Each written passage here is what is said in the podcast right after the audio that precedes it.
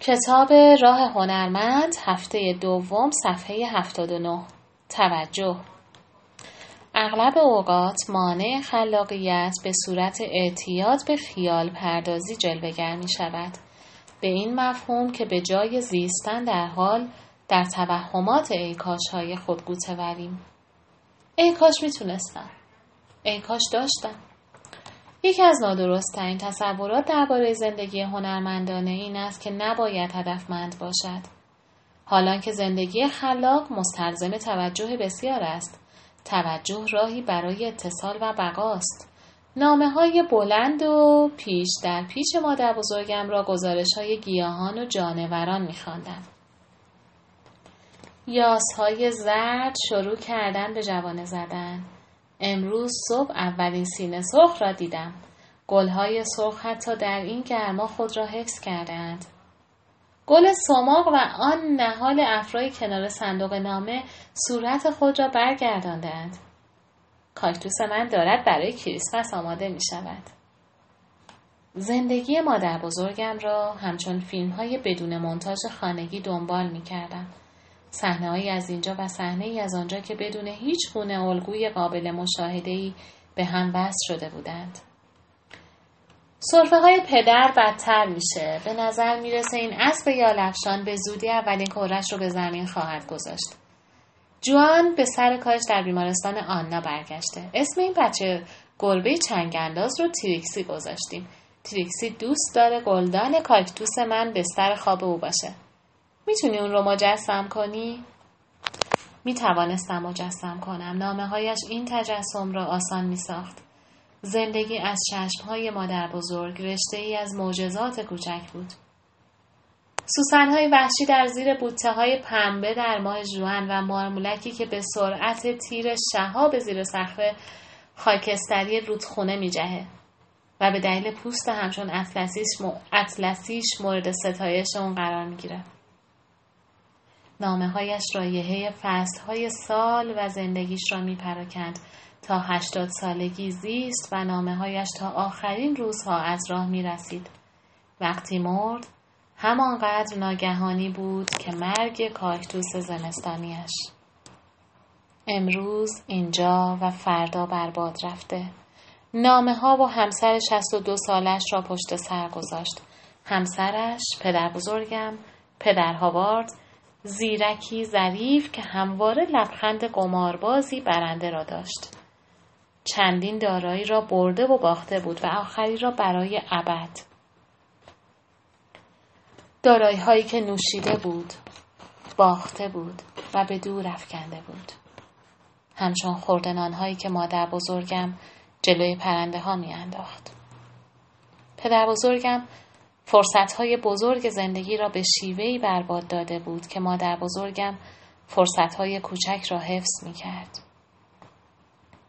مادرم به پدر بزرگم می گفت آن مرد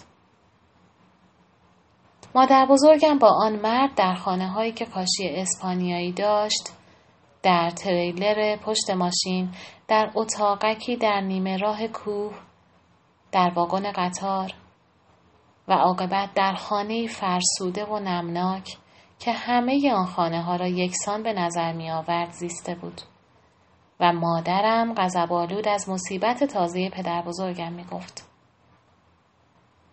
نمی‌دونم چطور این وضع رو تاب میاره. منظورش این بود که نمی‌دانست چرا مادر بزرگ تاب می آورد.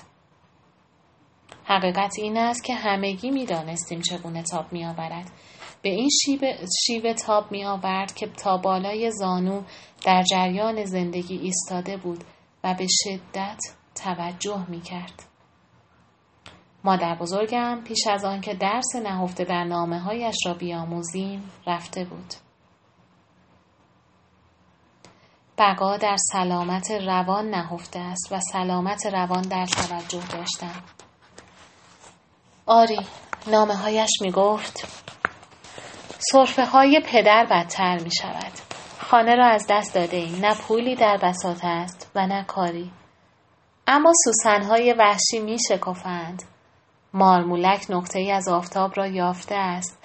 گلهای سرخ با وجود گرما خود را حفظ کردند. مادر بزرگم می‌دانست زندگی دردناک به او چه آموخته بود. خواه موفقیت و خواه شکست حقیقت زندگی واقعا ربطی به کیفیت آن ندارد. کیفیت زندگی همواره به توانایی سرخوشی بستگی دارد و قابلیت سرخوشی ناشی از توجه داشتن است. در سالی که زندگی زناشویی طولانی و دلپذیر میسارتون نویسنده به تلخی گرایید خاطرات تنهاییش را نوشت. در آن کتاب می نویسد که به طرزی دردناک از تعطیلات آخر هفته به خانه خالیش باز می گشت. در آستانه اتاق کارم اشعی بر روی قول داوودی که چون نورافکنی آن را روشن کرده بود متوقفم می کرد. گلبرگ های سرخگون و کانونی زرین. گویی رنگ های پاییزی را به آن تزریق کرده بودند. تصادفی نیست که میسارتون واژه تزریق را به کار می‌برد از دست دادن همسرش زخمی بود و در پاسخهایش به آن گل داوودی در عمل توجه کردن شفای سارتون آغاز شد. پاداش توجه همواره شفاست. شاید به صورت شفای دردی خاص آغاز شود. فقدان همسر کودک بیمارگونه رویایی از هم فرو پاشیده اما آنچه سرانجام شفا مییابد دردی است که لایه زیرین همه درد هاست. این درد که همه ما به گفته ریلکه به طرزی وصف ناپذیر تنهاییم. توجه بیش از هر چیز عملی است که اتصال می آورد. این را هم مثل بیشتر چیزها به طور تصادفی آموختم. وقتی نخستین ازدواجم از هم فرو پاشید در تپه های هالیوود خانه تنها گرفتم. برنامه هم ساده بود. می‌خواستم به تنهایی شکستم را تحمل کنم. کسی را نمی‌دیدم و هیچ کس مرا نمی‌دید تا اینکه بیشترین بخش درد به اتمام رسید. تنهایی به پیاده روی های طولانی می رفتم و رنج می کشیدم. تصادفی به آن پیاده روی های طولانی می رفتم برای آنها برنامه ریزی نکرده بودم. دو پیش بالاتر از جاده خانهام گربه خاکستری راه راهی را دیدم. این گربه در خانه زنده و آبی رنگی با سگ گله بزرگی زندگی می کرد و آشکار بود که او را دوست ندارد. همه اینها را در یک هفته پیاده روی دریافتم. من و گربه در دیدارهای کوتاهی را آغاز کردیم و بعد همه درد دلهای طولانی و مشترکی که ما دو خانم تنها با هم داشتیم. هر دوی ما گل سرخ استثنایی و زیبایی رو که در حصار همسایه سرگردان بود میستودیم. هر دوی ما تماشای فوران بنفش و سیلاسای یاسهای بنفشی رو که از ساقه های خود آویزانند دوست داریم. آلیس گروبی شنیدم که کسی از داخل خانه او رو به همین اسب صدا زد. آلیس پنجه هاش رو بر اونها می‌کشید. وقتی یاسهای بنفش تمام شدند حصار تختهی ناز...